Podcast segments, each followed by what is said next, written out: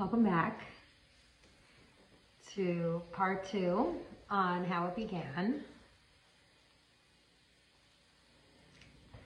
Welcome everybody. Welcome to early Shabbos band. Hello. Hi everybody. It is really nice to see you all coming back. Um, and for those who are up to date, tonight we are going to be learning the letter, the Baal Shem Tov. Um, we spoke about it last week. Welcome everybody. Okay, so let's get started. We're going to start by reviewing a little bit of what we did last week, and we're going to talk about the letter that the Baal Shem Tov actually wrote to his brother-in-law. So we started off last week talking about this concept of a mahapecha, this concept where there was a revolution in time that began with the establishment of Hasidus that the Baal Shem Tov started, and we explained very clearly that there were it was a two-pronged um, revolution. There was a physical devastation and there was a spiritual devastation. The physical devastation, the physical difficulties that were happening to the people was there was people who were poor, there were people who were stuck out uh, working, who didn't have the opportunity to study and learn Torah. There were people who were being taxed by the pirates. There were people who lived very difficult lives and physically they were not able to be where they needed to be in connection with their Yiddishkeit. And then we spoke about spiritually as well, that they were lacking and they didn't have, you know, the Torah. And when they did get the Torah, all they had learned was, you know, all they came to shul for was people yelling at them and telling them Mashiach's not coming because of you, and people were devastated because of Shabsai Tzvi. So we have this whole buildup that is kind of setting the foundation for the Baal Shem Tov to come and teach his Torah, which happens to be at this specific time, we're going to explain it tonight, this specific time that it had to happen at this certain time, and this was able to have tremendous effect on his students and all the people to follow.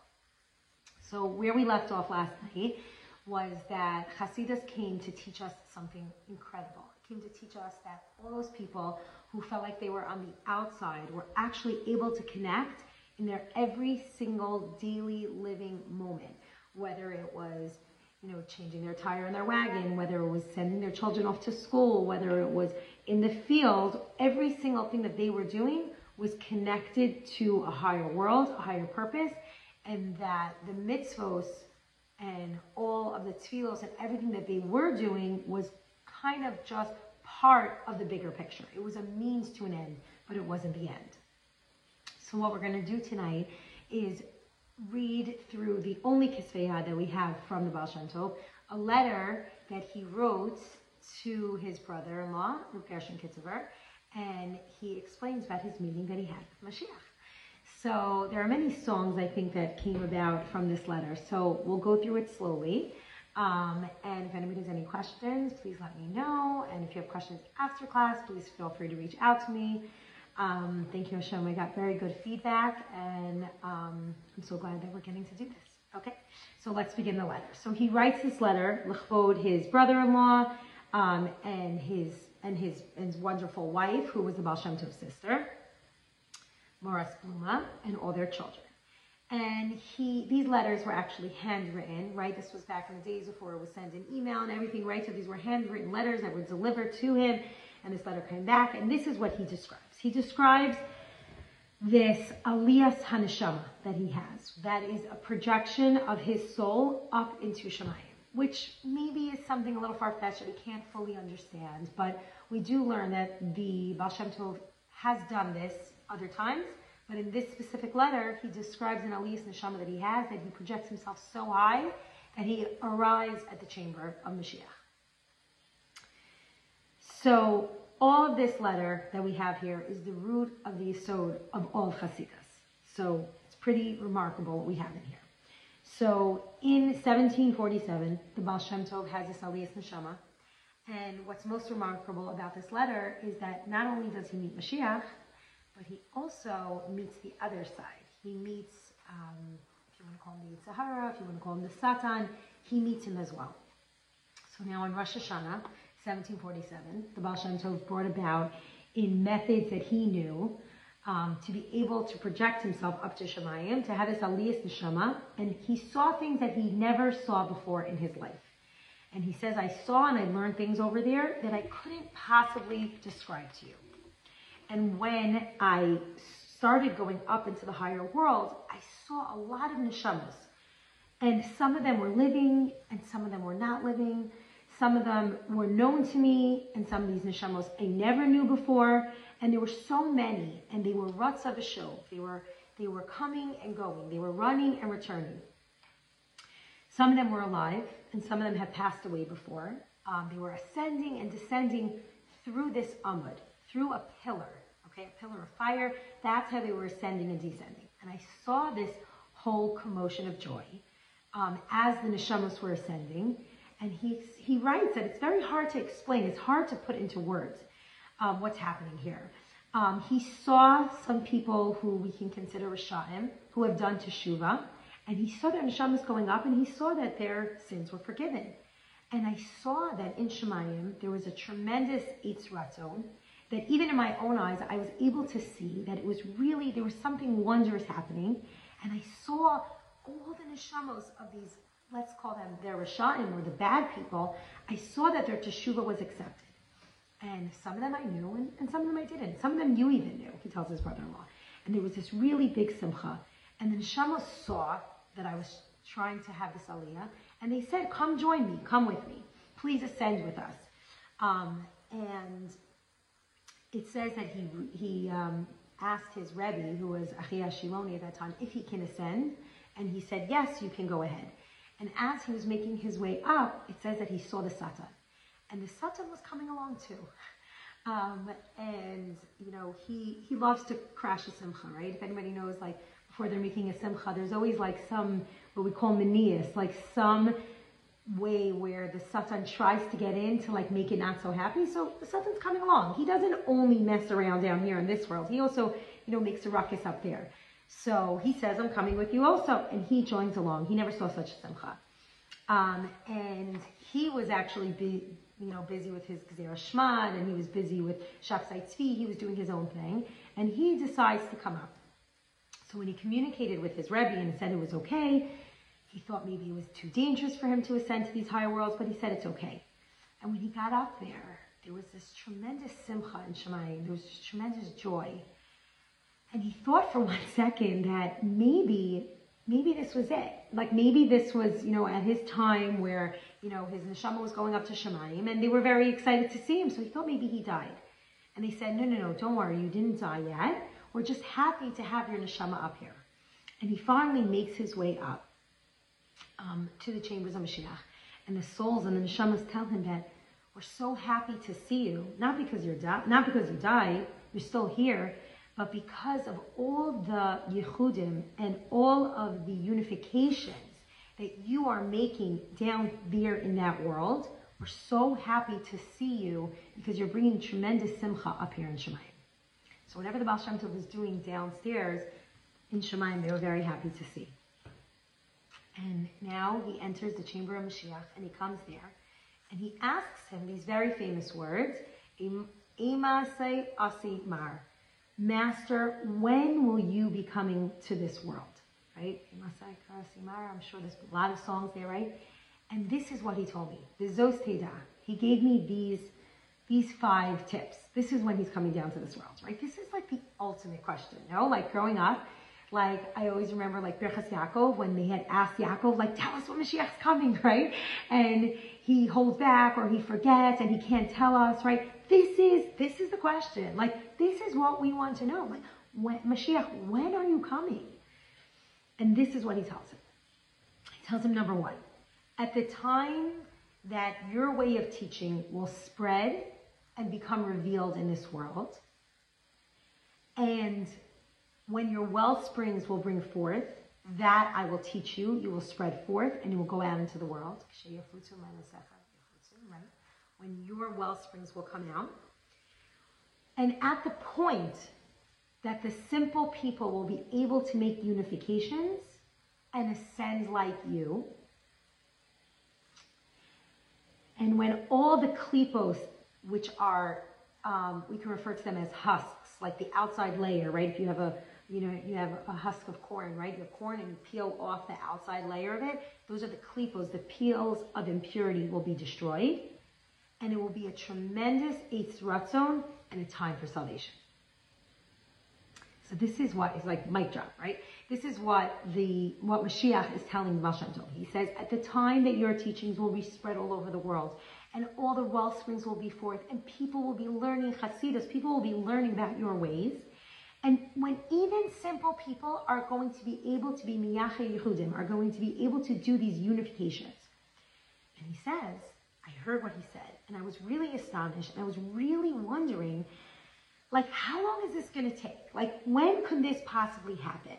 And he's saying that when he told him these ideas, he knew that this can come soon. As long as I make it my business, as long as I make it my life's purpose to be able to teach people to do this. So a lot of what he was told, he couldn't necessarily reveal. But he did tell him one thing. And what was that one thing? And that's for me and you and all of us who are listening to know that at the time of your davening and learning, every word that you say and every word that you utter you should have in mind the unification of Hashem's name. And why? Because every letter, within every letter, there are olamos, which are worlds, there are neshamos, which are souls, and there's elokis, which is godliness. This is what I'm allowed to tell you. I'm allowed to tell you that when you're davening and when you're learning, what you should do is you should focus on every single letter and you should make these unifications, which I'll try to explain what these are. And when you have these unifications with Hashem's name, that is a way for you to help bring Mashiach. Okay. And he says that when you go down to this world, okay, this is the message that you should go, give over. Because every time you use these magic unifications, whatever they are, the olamos and the neshamas and the locus, the uh, alokas, the godliness, afterwards, all the letters of your davening and all the letters of your learning are going to become bound to each other and those letters will form a word, and that will bring about the unity of Hashem in a locus, in, in godliness. So what you're trying to do is something very, very specific. I want you to concentrate on the words that you say when you're davening, and I want you to bind every single letter and eventually bring everything back to God. Bring everything back to Hashem. Now, some of you have heard this phrase, Ein Od Milvado, right? We have a song, Tzalel sings it, Psalm 11, it's incredible. The words of Ein Od Milvado, you, you, it's only you, it's only you, Hashem. This idea of making these unifications is to bring back every single thing to Hashem. And the avodah of the people in our time, okay, post Baal Shem Tov, right, after that, is really for a person to bring about this yichud, this oneness with the letters of davening, and to include and to bind his soul together to these letters. And all these worlds join together, and these worlds bring together a lot of joy to Hashem, a lot of pleasure. And he explains that if you understand it on a physical level, like the relationship between a chassan and kala, between a husband and wife, he says that's like just in katniss. That's a small, teeny, tiny drop of what it's like. That's a physical world mashal of what it's like to have a true unification with Hashem. So, so much more on a higher level, that binding of your soul takes place in the letters in the world above. So, on a physical level, we have a relationship between a husband and a wife. And on a spiritual world, we have a relationship between us and Hashem. So, this sounds very lofty. What I'm going to try to do is break this down into something very short.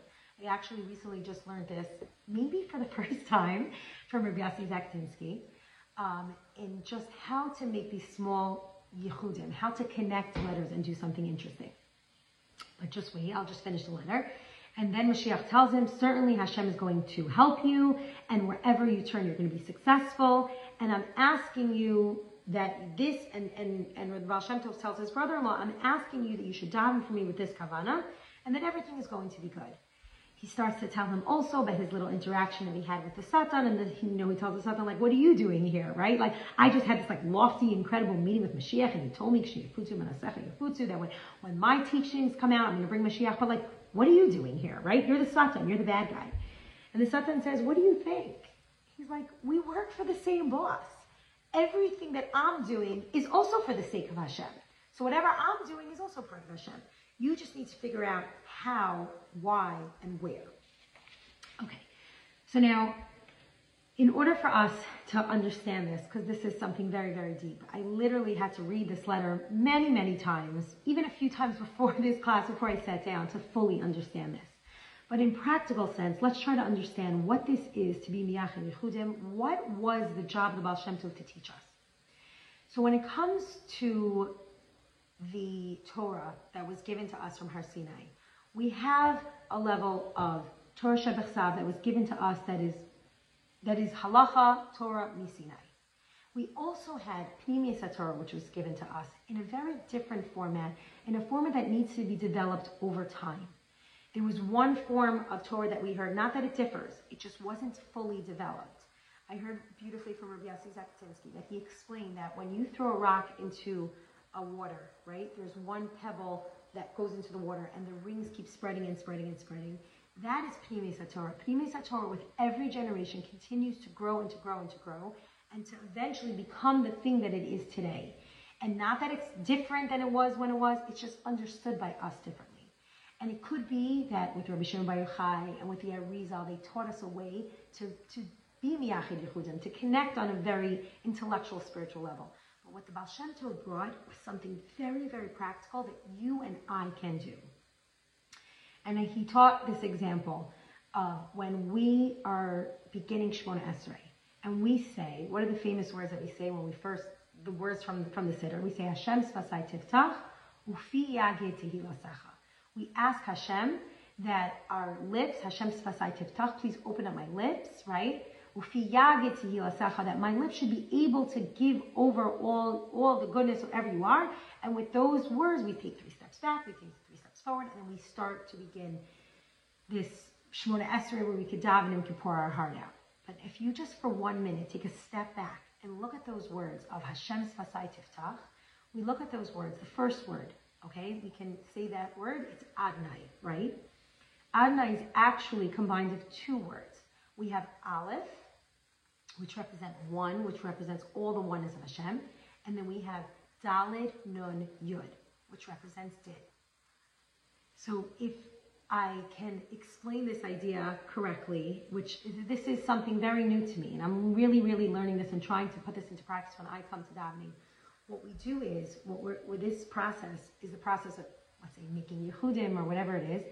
What we do is we say these words, there are din, and we want to connect the din back to Hashem. This is called mamtik dinim. We want to sweeten the dinim. Could be that there's dinim in our lives. It could be that there's tragedy and there's difficulty and there's sickness and there's people who are unwell and people who don't have parnasa and people who struggle with raising children. There's din. There is din in this world. But right before I start to daven, I want to say these words of Hashem Sfasai Tiftach Ufiya I want to be mamtik the dinim. I want to sweeten the din that Hashem gives to us. And how do I do that? I take the din and I connect it to Aleph. I say, Aleph din. The din that we have in this world is all from you. Everything is from Hashem. And if you, for one minute, just think that before you enter your davening, your davening has changed. I just started doing that. I just practiced it for the first time. This idea where I can take Hashem, who's Aleph, who's oneness, who's everything, everything comes from that Aleph, and I connect that to the din, and I recognize that the din and the Satan, who's joined the party upstairs, is all part of Aleph, is all part of Hashem. The good guy and the bad guy both work for Hashem. That already is changing my entire tefillah. I beg you just to try it for one minute when you start to daven. And then we say, Hashem svasai tiftach ufi yagid tihilasecha. And this is something very incredible, something very lofty we want to add the aleph to yagid. Yagid is when I'm able to speak it, where I'm able to say it, where the shefa comes from, right? The shefa flows in yagid to hilasecha.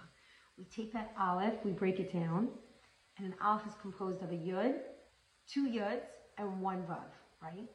We take one yud and we add it to the word of din, okay? So we have dalad yud nun, and we take the other yud and we add it to the gimel, which by the way could be a nun, and then Yagid now has Hashem's name in it.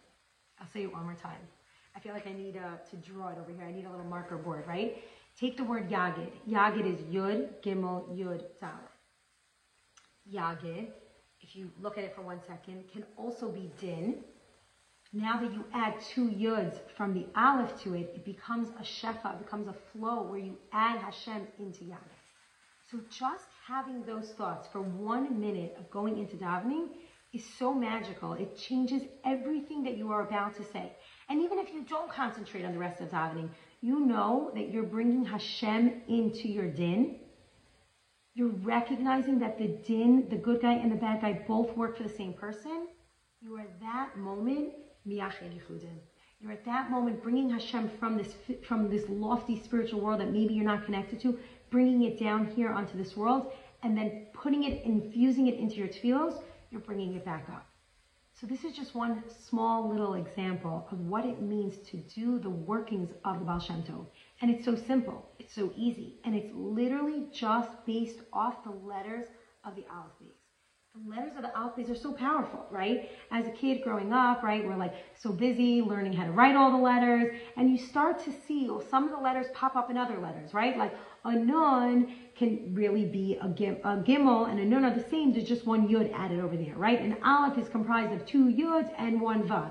This is very, very deep. For any of you who've been to Neve, Rabbi Marcus loves to talk about the aleph and everything is back in its root of aleph. Everything is oneness. Everything brings back to Hashem. And this is the teaching that Baal Shem Tov wanted to teach us. That all we have to do is bring in this concept of Eno Movado, bring Hashem into the picture, and we can transform our entire davening. We don't have to be this person who spends our entire day in the beis which honestly, if I could, I totally would. I go back to seminary any day. But if I can't, how could I bring that into my davening? I can do it like this. Can think about the letters. I can think about the words. Because within every single letter, the Baal Shem Tov says that there are worlds, there's ilamos, there's whole worlds, there's neshamos, and there's elokis. There's godliness in every single word. Every single word. And if you just think Adonai, Hashem, Aleph is connected to the din, you're already in a, in a more elevated place. So now the question is, right? If this is so magical, if this is so amazing, if I could sit here all night and tell you about all the different letters of the alphabet and how you could be miyachid chudim, then why did it take so long for the Baal Shem Tov to come to this world? Why did it have to go through a process of being people didn't understand it. Then with with Rabbi Shimon Bar Yochai, it became a little bit more clear. And Then with Arizal, became even more clear. And then with the Baal Shem Tov, even more clear. Why did it have to be a process? And why did we have to wait to the year 1739, 1740 for the Baal Shem Tov to come here? What was the reason for the wait? So this is pretty remarkable. And um, for those of you who've heard it before, it's amazing. And for those of you, for you who it's new, just take it in and you can always rewind and listen back. It goes like this. We can understand, Chazal explained to us, that we can understand that every thousand years represents one day. Okay? So the Rambam divides history into 6,000 years based off the six days of creation that enter Shabbos, right? So we had six days of creation and then Hashem rested and we entered a period of Shabbos. Those six days of creation can be likened to 1,000 years. And at the end of those 6,000 years, what happens? We enter a period of Shabbos. We entered a period of Mashiach.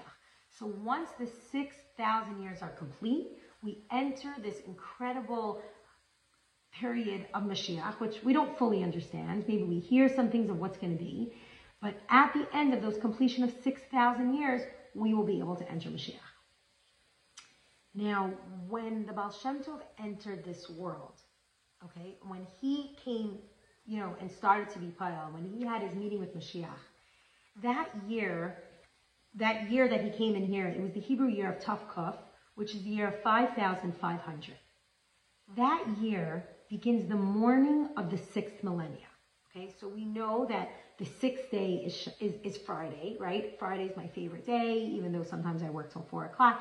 Friday is the best day, right? Fridays are Shabbos, right? We start teaching kids like Sunday, Monday, Tuesday. We were counting down every single day to Shabbos, right? Tuesday, I make my grocery list. Wednesday, I put in my food order. Thursday, the food comes. Thursday night, I stay up late cooking. Friday, we're already starting to taste Shabbos, right? what is that called when we start to teach Shabbos? Hasidim are very into it. Tayamat, right? Tayamat Chaim Zachum, right? Why do we, why is there a mitzvah for us to eat Erev Shabbos, right? Erev Shabbos, everybody loves that little piece of kugel. I usually go to my mother on Friday and I pick up a potato kugel, right? I just can't do potato kugel. I blame it on my oven, but it just doesn't work. I don't know, for some reason the eggs separate and then we have like all the eggs on the bottom and my kids are like, why are we eating scrambled eggs and potato kugel? It's not potato kugel. So I go to my mother and I pick up some potato kugel. Um, but what we're supposed to do is we're supposed to taste our Shabbos. Why? Because once Shabbos is coming so close, we already get to have the enjoyment of Shabbos, right? We have, thank you Hashem, um, we have the early Shabbos band that's in the middle of Fabringing tonight. And the concept of early Shabbos is very deep. The concept of early Shabbos is that I'm so ready to taste Erev Shabbos. I'm so ready to taste Shabbos that I'm excited for it and I'm preparing myself for it. Um, and that's, by the way, like, I don't know if any of you noticed this, or maybe it's just my household where the Satan, right, the Yitzhar tries to trip up Erev Shabbos, right? All of a sudden, Erev Shabbos, there's like, oh, did you take a bath? You have to shower? Did you put the food in? I forgot to call in the freezer. Did you shut the light in the fridge, right? There's so many things going on, so much manias, so much difficulty that happens right before Shabbos because when we enter Shabbos, it's Yom Shakul Shabbos, it's Yom Menucha, it's a day of relaxation, it's a day of rest it's likened on a teeny tiny level as to Erev Mashiach. Because Mashiach is going to be that when we're completing the 6,000 years, we will enter Prit Mashiach. So why do we have to wait till the Baal Shem Tov came to the world to give us a taste of what it would be like Mashiach? Because we had to wait for Erev Shabbos. We had to look, if you look at the years, up until then, the Jewish people were in a place of maybe tohu, it was darkness. Think about what the world was, right? Pre Baal. It was the dark ages, right? Like you read through history books, I mean, we're talking about the Black Plague, talking about serfs and lords, right? Not a period of revolution. Up until the time of Baal there was darkness. It was really a period of darkness. And as soon as the Baal started to be Paul, started to explain when his light came to this world, all of a sudden, the lights and the taste of Mashiach came to this world. So the calculations came out that when the Baal Shem Tov, in the year, let's say five, the Hebrew year of Tav that was the morning of the sixth millennia. That wasn't just a regular day; it was Erev Shabbos, and we're starting to prepare for Shabbos. And like we like we say time out, we start to taste Shabbos. Hasidim are very makbid on that mitzvah, right? Because this and this mitzvah by the way, brought down in Shulchan Aruch that when it comes to Erev Shabbos, we're already connected to the Oros Mashiach, which is Yom Shkol Shabbos. So really the calculations came out that we had to wait until Erev Shabbos period for us to be able to understand the teachings of the Baal Shem Tov.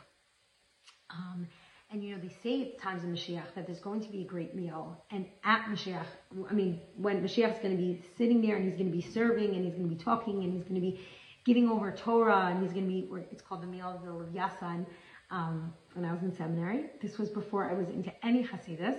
Um, Rebbetzin Tarsha, she had a medrash report for those who went to Bnos Chava, and I chose the concept of the Lev Yasan. I had no idea what it was. I still don't really fully understand, but I do remember that my father came uh, to visit me in seminary, and I was like, "Can I use you now to help me with my medrash report?" Right? Because it was all about the Lev Yasan, and there was this concept that like when Mashiach comes, we're going to be sitting around and we're going to be eating the meal of the Levyasan, which is a fish, which is a sea creature, which is also connected to the tzaddikim who are very deep, who are saturated in water, right? Tzaddikim are referred to in Hebrew as nune hayama, that they're living in the water, right? Torah is compared to water. We can't live without Torah, right? Um, so this is the meal of tzaddikim, and the souls of tzaddikim are going to be sitting around, and they're going to be sitting around Mashiach, and they're all going to be talking about the secrets of the Torah. So for any of you who are going to be involved in the depths and the, and, and the deeper meanings of the mitzvos, those are going to be the people who are going to really be able to enjoy this meal at times when Mashiach comes. So there was a Torah that began to be revealed at Har Sinai. And then slowly over time, this Torah is something that we started understanding more, which is the Pnimis of the Kabbalah of the Torah, the Kabbalah of the Torah. If you think about that example that I gave you about the rock that spreads and, and keeps spreading, Hasidus and the teachings of Panemius keep to keep on spreading and keep growing, and it becomes connected to us. So if you look at the calculations, according to these calculations of the seven thousand of the six thousand years and the seventh year being Mashiach, those correspond to the seven days of the week, and that's the Seder of the Doros up until the times of the Baal Shem Tov. So tough kuf, it means that the Jewish people now had a schus to taste the foods of Shabbos. We got to taste the little potato kugel. We got to taste the little schnitzel. By the way, the food that sometimes I serve at Shabbos is even better than the food that I actually have on Shabbos. I don't know if anybody else experiences that.